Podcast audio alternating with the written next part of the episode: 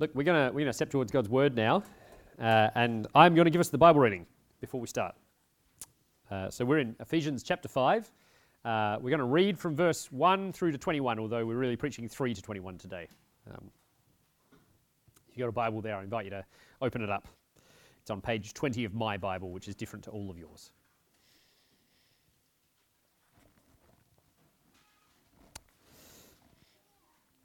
Therefore, be imitators of God as beloved children, and walk in love as Christ loved us, and gave himself up for us, a fragrant offering and sacrifice to God. But sexual immorality and all impurity or covetousness must not even be named among you, as is proper among saints.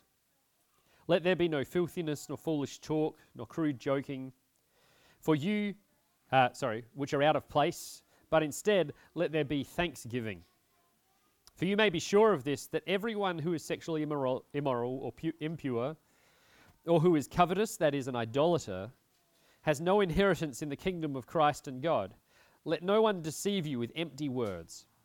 For because of these things, the wrath of God comes upon the sons of disobedience. Therefore, do not become partners with them.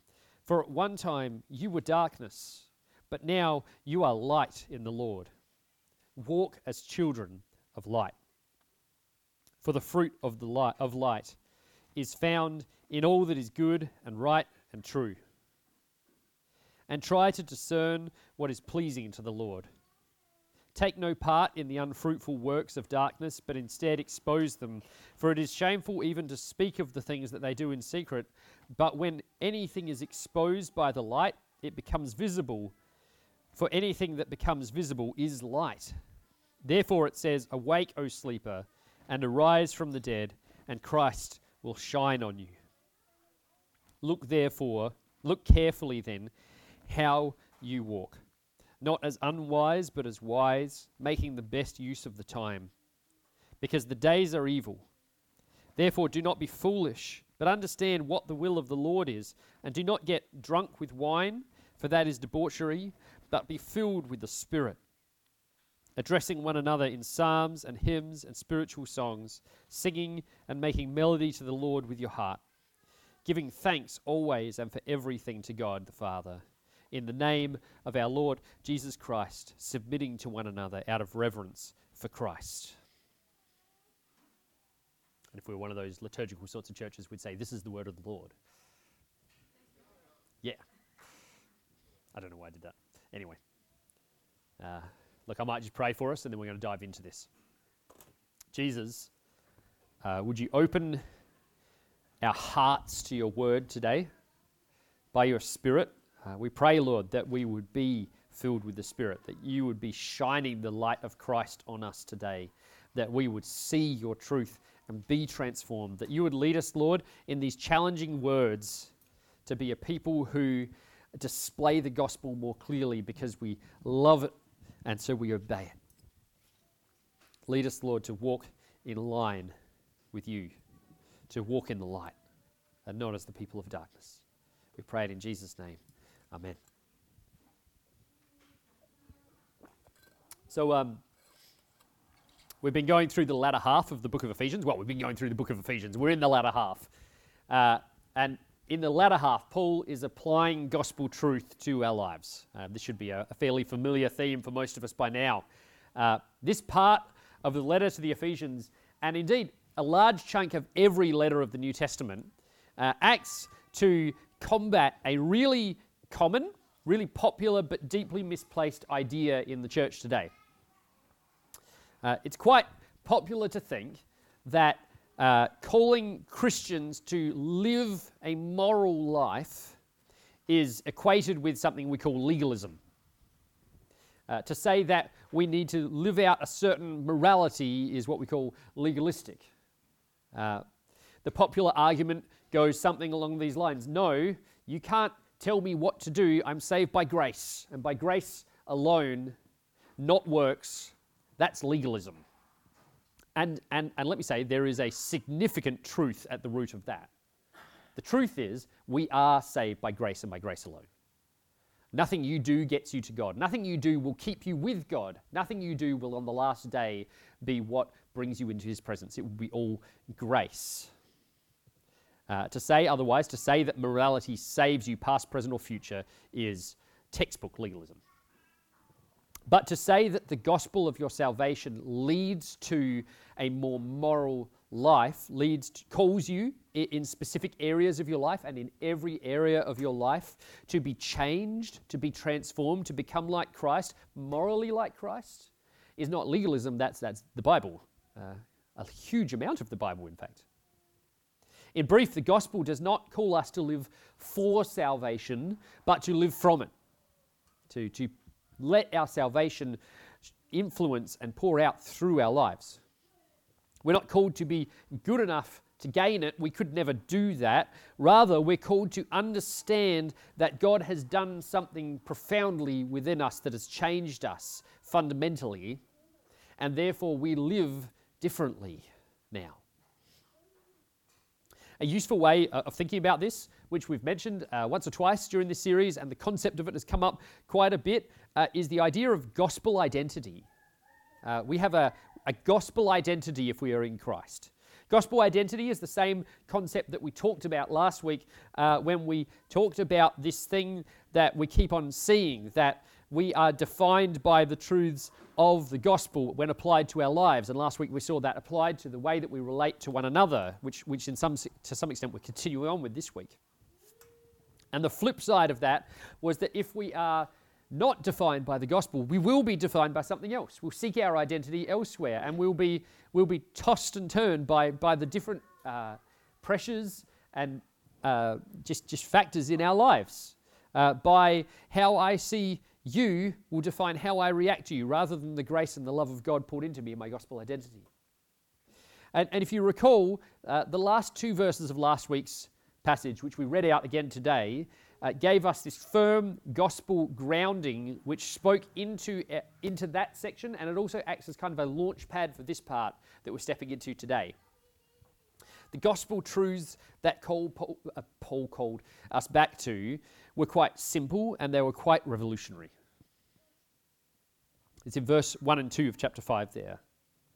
Uh, if you've believed in Jesus, here's, here's your gospel identity right here. You are a beloved child of God. And Christ loved us, and he gave himself up for us. Do you see? Those aren't just distant realities.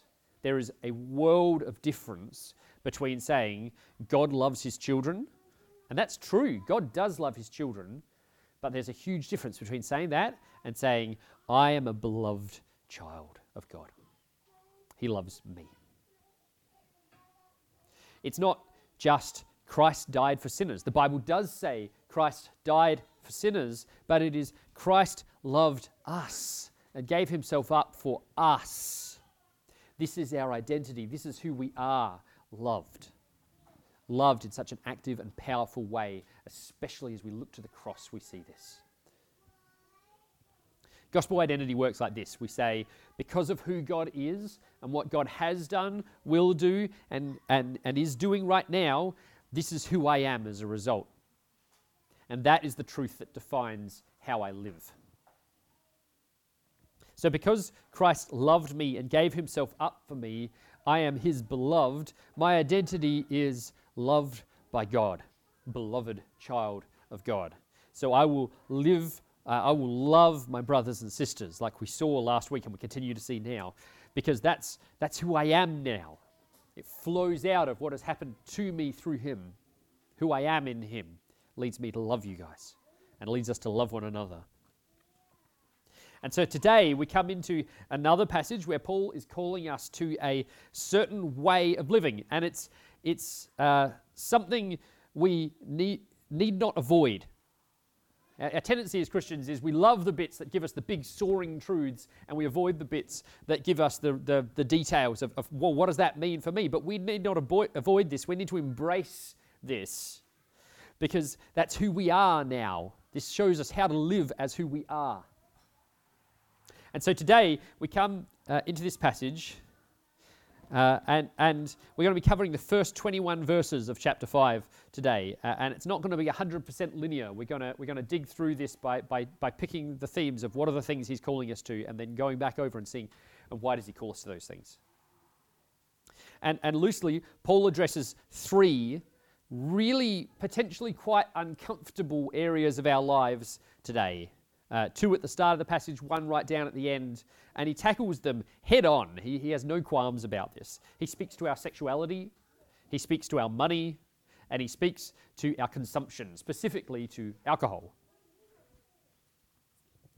Although the, the principles can be applied more broadly than that. First, he says, he says this, but sexual immorality and all impurity or covetousness must not even be named among you, as is proper among saints. Now, that concept there of covetousness uh, really is referring to the, the word uh, can just as easily be translated as greediness. Greed. Which, which, when you think about it, it's basically the same thing. Uh, desiring what you don't have, living for more of what this world has to offer, especially money. And, and then he's going to continue on and take it a little bit further in this first section and call us away not just from sexual immorality and from greed, uh, but also from vulgar speech. Basically, what he's saying is be free, from ungodly sexuality, ungodly greed, and be free from that flowing out into your words as well. But what we, we should see here is that, again, he's rooting this in our identity. But what Paul doesn't say is, don't do that, don't do that, do this, done. What he says is put away sexual immorality and greed. Let's get the exact wording here, shall we? As is proper among saints. Saints is a word that we could really easily skip over and just be like, okay, it's one of those Christian words. Tick, move on. Uh, but, but we shouldn't. Um, we, we often look at it today. It's, it's usually treated as like a special title for special people who are the, the fancy dancies. But uh, I just made that term up. But, um, you know, maybe someone who's got a, a special check from the Pope or something like that. Saints, really, biblically, is a word that just means God's holy, set apart people. Holiness is the core of what it means to be a saint. And remember, remember in this letter, holiness isn't first something that you do. Holiness is first something you have been chosen for, that has been done in you through the gospel. Paul wrote, way back in chapter 1, he wrote, He chose us in Him before the foundation of the world that we should be holy and blameless in His sight. So again, Paul's calling us to live out our gospel identity as the holy people of God, as those who have been made holy, as we're made able to in Christ. And that applies to our sexuality and that applies to our money.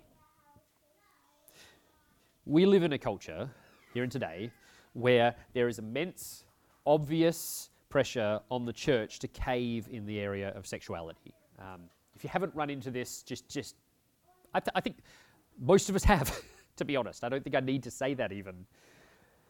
Biblical sexuality is very simple and it's very good.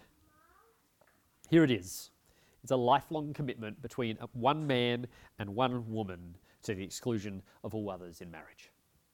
That's biblical sexuality. And when embraced and lived biblically, there is categorically no better way to figure out sexuality than this. There's nothing better.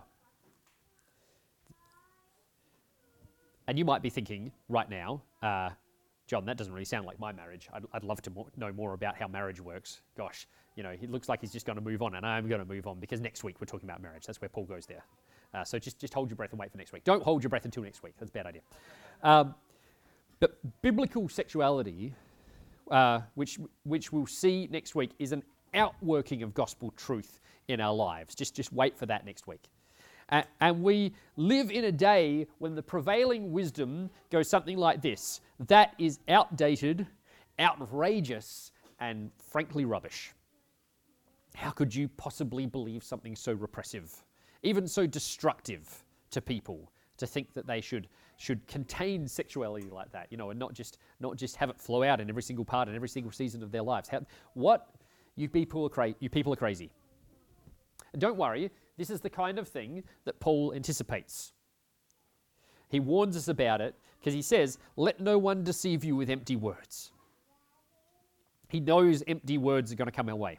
He knows that people are going to try and argue, well, no, no, no, you, you got your Bible, it's a very old document. We've got a better way of doing this now. He said, no, no, no, that's emptiness. Don't believe it.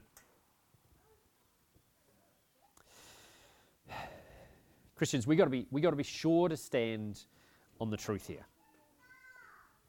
uh, and say no. Uh, and, and, and what that looks like primarily is not going out and telling other people how they are wrong about their take on this.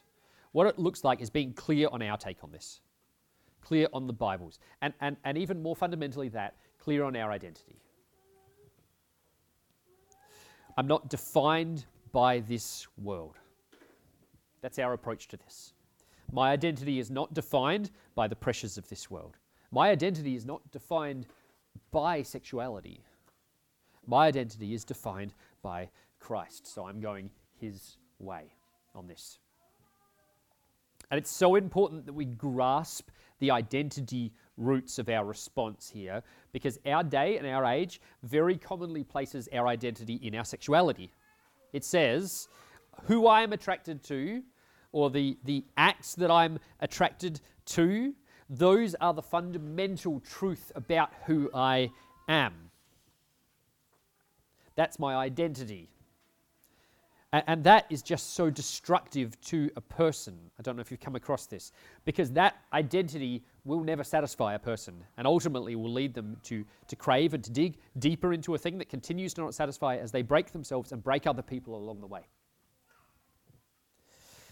You're taking something that was given by God as a gift to be experienced in thankfulness and, and, in line with His vision for what He created. And when you think about it, if He created it, He probably knows how to use it. And, and we're saying, nope, I'm going to do it my way. And I'm going to take the gift that was never meant to fully satisfy me even experience the best way, sexuality is never meant to fully satisfy a person, never meant to make me who I am, never meant to be my identity, uh, and, and I'm going to make that my identity rather than the giver of the gift. It's very similar to the concept of getting your first car and going, no, no, no, no, no. I'm not going to check how other people are doing this. I'm not going to ask the instructions on how to do this. I'm doing the wheel with my feet and I'm doing the pedals with my hands. That's how I want to do it. And, and there are so many people in our culture who are walking around with, with the injuries, with the, the wounds from their own sexual present or past, just, just hanging over them and, and like deep crevices in them. Deep seated pain from, from being abused or being used or from using people or just simply from trying to fill themselves up the, in this way, only to find that it isn't able to bear the burden of our identity. We live in a day and a culture where it is insisted upon again and again that, that sex is both ultimate and doesn't matter. That it is what makes me who I am, and it doesn't matter what I do with it. That you can be with whoever you want, however you want, for as long or short a relationship as you want, and it won't matter. And paradoxically, we live in a culture where people typically get shocked when somebody actually lives that out to its logical implications. When people believe that it doesn't matter, and so they abuse people, damage people, and then the world is shocked and astounded by how casually they did this when we've made casualness the theme of the day. And when we meet the broken and the hurting church of this world, we, we have a, a better way to offer. You know, our, our role in this is not primarily as the people who go out and say, no, you're doing it wrong, and no, you're doing it wrong, and no, you're doing it wrong, but to go out and when we encounter the brokenness of what doesn't satisfy, and it doesn't satisfy, to offer Christ, to offer something better. Let me say, the better way just to be really clear, is not simply, hey, you did that wrong, but go get yourself monogamous and you'll be good. Like, monogamous with some, someone of the opposite gender, sure, and, and you'll be good. Um, Remember, that's, that's the fruit of our gospel identity. That's the outworking of it, not the identity itself. No, we have something better even than that. When we meet people with, with sexual brokenness, sorry, I realize this is a bit of a confronting thing today. Um, from, from trying to find themselves in their sexuality, we have the offer of the gospel that there is one who created you and created your sexuality. And you've run from that, but he came down from heaven to come to you and to save you. He went out to find you, to bring you home from your lostness. And when you come to him, you truly find who you are in him. And, th- and then you're in a place to heal in those other ways. Do you understand? The gospel has to come first. Now, that's, you know, if, you, if you've just been kind of parents, if you've been edging your chair a little bit and going, he keeps saying the word sexuality, guess what? I'm done with that bit for today. So that's, that's good news. But now we get onto this issue of, of greed. And, and this one is quite different for us today in, in the way that it comes out. Uh, the pressure on the church and on Christians uh, to cave on sexuality, I just said I wouldn't say it, and I said it, is real and it's felt. The pressure on greed is, is much more subtle, but just as real, just as present, uh, and if anything, more pervasive, more frequently dived into headlong in the church without it being recognized. Church, the gospel calls us to live a radically different life with what God has given us. Uh, the, the ethic of greed is take, and the ethic of the gospel is give. Remember last week, Paul called thieves to become workers, and not just workers, workers for the purpose of generosity, to work in order to share, to callous your own hands in order to give to others when you have been taking from others. Generosity is meant to be the financial ethic of the church. And Paul tells us why. He says, because greed or covetousness, it reveals idolatry in the heart. It is idolatry. When we are living for the things of this world, uh, then it is plain that those things are our gods. What you live for is what you worship. It's pretty, pretty simple, really. And he says, someone who lives that way doesn't have a share in the inheritance of the kingdom. Those are serious words, aren't they? Now, hear what he's saying here. He's not saying uh, live generously and live with a godly sexual ethic so you'll have an inheritance. No, he's actually covered that already, way back in chapter 1. In Christ, we have obtained an inheritance. It's all him, it's none of us. But if we've gained the inheritance, then we are in Christ. He is our God, He is our hope. So we will live like it today by being a generous people. Do you see? Finally, we jump down to the bottom of this passage. Uh, and, uh, and at the bottom, Paul addresses an area which, again, is, is a long standing pressure in our culture, and it really was in his day as well addiction. Uh, literally drunkenness, although you can, you can take a wide variety of addictions and just put them in here and replace the word drunkenness, and it works really well. In Paul's day, it was very common for drunkenness to be a part of a person's practice of religion. Uh, pagan religions would include drunkenness as part of the worship ritual. Loss of control was part of the ritual through drunkenness. And Paul warns these Christians who have uh, perhaps come out of that background and he warns we Christians who are in an alcohol fueled culture don't cave. Don't be filled with wine. You have something better to be filled with. Be filled with the Spirit. Being filled with wine leads to debauchery, he says. In short, it leads to doing things that you're going to regret later. It leads to a loss of control and uncontrolled actions. Being filled with the Spirit leads to a good life, which you will not look back on with regret. Being filled with the Spirit, you're not going to spend one day of eternity looking back and going, I wish I'd drunk more. Wish I'd spent less time filled with the Spirit. Gosh, And, and honestly, you won't spend a day of this life looking back and going, that was wasted if you live your life in the Spirit of God. Leads to joy, leads to a heart that sings to God and a community that rejoices in God and sings to one another of His goodness. I want, I want to say this carefully. Um, the normal experience of Christians in the Bible was one of mo- moderation, not prohibition. And, and I, I say that because, uh, basically, because of communion, actually, um, because we know that wine was a day to day part of their lives. Um, and, and I think the reason for that, um, there's, there's plenty of reasons for that, but, but there is a reason for that that is the same as the reason for enjoying sexuality within the boundaries that God has placed on it uh, and enjoying money within an overall generous mindset.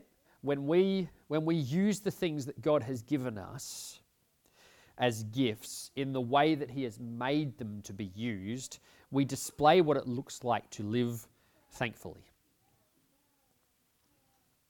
And we demonstrate a better way to the world than the way that they walk in. Now, now don't hear me saying here that there's um,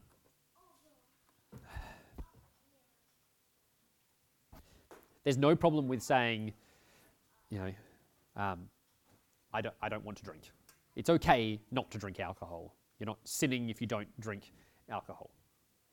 Um, you know, maybe you have a history here and you know that it would be a very dangerous thing for you to drink. Uh, you are making the wise choice by not doing so.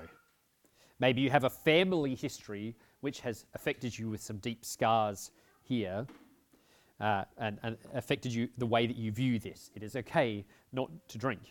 Maybe you just don't like the stuff. It's okay not to like alcohol. It's okay not to drink. It's okay. All I'm saying is that the Bible doesn't prohibit it, and there is a way in which we can enjoy this, which is thankful to God and which displays that thankfulness to a watching world, which is visibly different to the way that the world enjoys alcohol, trying to find themselves in it. Do you see what I mean?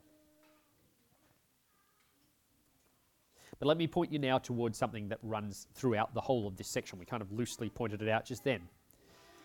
This whole section on morality has something that runs through it. Paul consistently gives us a way of living, a state of the heart which will characterize a person who is not worldly but is godly. And it might not be what we expect. A, a, a, lot of people think or act like God's way of living is morally right, but probably not very enjoyable. Uh, there's an uh, old sinful, sinful self in each one of us that whispers that lie to us on a regular basis. I don't know about you. I do know about you, actually, the Bible tells me. But Paul says in verse 4 and then again in verse 20 that rather than living in these ways, in these ways of brokenness, we should live with thankfulness. And you see the assumption that underlies the call to live with thankfulness. The assumption, which is correct, is this it's better to live God's way it leads us to be thankful because it is good. Not just morally better, more enjoyable to be filled with the Spirit than to be filled with wine. Better to live within God's bounds of sexuality than to dive into the world's. Better to be generous, better to give than to receive. Huh. Someone said that once, didn't they? And so when we approach our lives, our sexuality, our money, our alcohol, our consumption, in the way that God has called us to, our re- response to that should be thankfulness, not grouchiness. Indeed, we should engage them thankfully because they are gifts from God to be enjoyed from God. And He has graciously taught us how to enjoy them, and more importantly, how to enjoy Him as the giver. Now, there's an obvious question that arises out of all of this, doesn't it? Isn't there? Which, which I'm guessing may even be gnawing at a few of us right now. What if I have these things in my life? You know, Paul says, um, Sexual immorality must not be named among you. And there's a person sitting here very uncomfortably in their chair and trying not to look nervous because they go, Well, what do I do about this then? We say, when he says must not be named among you, he doesn't mean never talk about it. He means this has to be very far from the people of God. But then he says something else.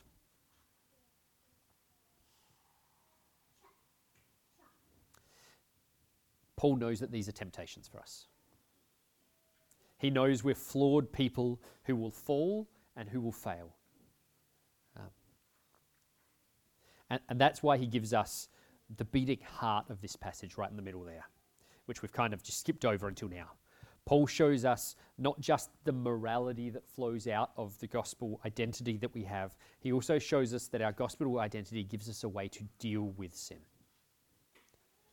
Down in, in verse 8, Paul calls us to realize our identity. Have a look at this. He says, At one time you were darkness, but now you are light in the Lord. If that structure of you were, but now you are feels a little bit familiar, it's because he's intentionally throwing us back to something that we saw earlier in this letter. He's done it earlier on. He's hammered it, in fact, because this is our gospel identity. You were dead in sin. You were following Satan's way. You were by nature children of wrath. But God, being rich in mercy because of the great love with which He loved us, made you alive together with Christ Jesus. By grace you've been saved. He's trying to remind us your identity is secure in the gospel. Your salvation, if you've believed in Jesus, is set. And he was reminding us of that because when we have sin to deal with, we can often fall for the lie that our sin has excluded us, that it's cut us out. And he says, No, no, you were darkness, but now you are light. But then he gives us an essential but challenging call. He says, Take no part in the unfruitful works of darkness, instead, expose them. The gospel frees us to run from sin, but when there is sin in our lives, brother or sister, the gospel frees you to bring it into the light. Satan's going to be throwing all kinds of accusations at some people in this room right now. Telling you you'll be rejected if you bring sin into the light. Your greed is too deep seated, too long running, it can't be dealt with. Your sexual sin is too deep seated, too long running, it can't be dealt with.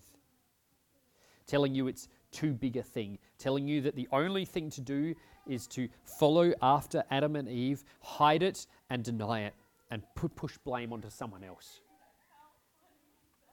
But God says to you, I've already dealt with it. It's dealt with.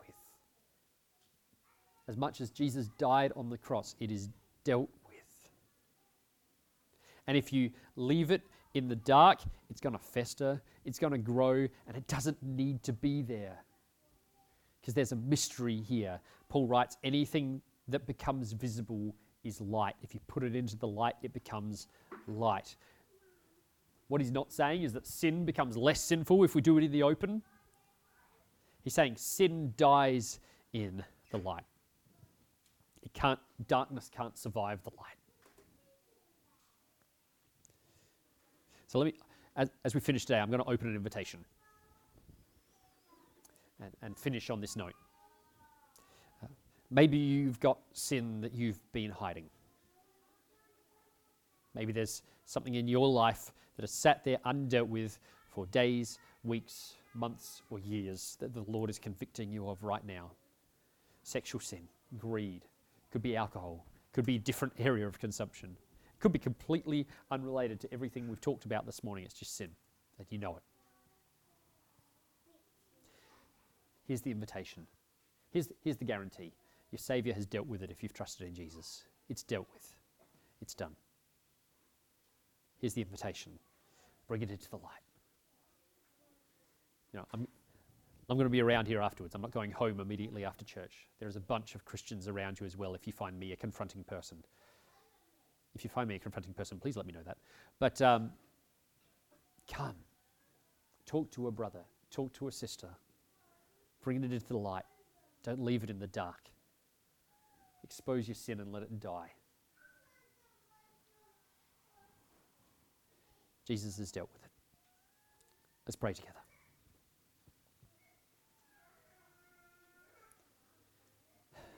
Lord,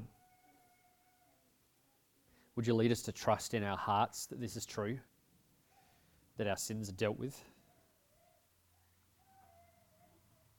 Would you lead us to know it in our whole selves that your cross and your empty tomb mean the death of our sin? It's defeated once and for all. Would you lead us to be a people who know it so much that we trust? And we trust it so much that we can, we can speak to others about it. We can put it in the open and say, this is, this is what I've struggled with. This is what I've been walking in. This is what I've struggled so hard to put aside, even though I've tried to get tried again. Would you walk with me in that in the gospel? And make us a people who go, Yes. Yes. Let's, let's live in the light together, brother or sister. Jesus, would you make us that people who aren't becoming a hypocritical display of holiness, pretending that everything is good, but are genuinely becoming the holy people of God as we are in the cross and the empty tomb through repentance and faith as a rhythm in our lives. I pray for boldness, courage I pray for your pour, spirit to be poured out on us and filling us for this. Pray it in Jesus' name. Amen.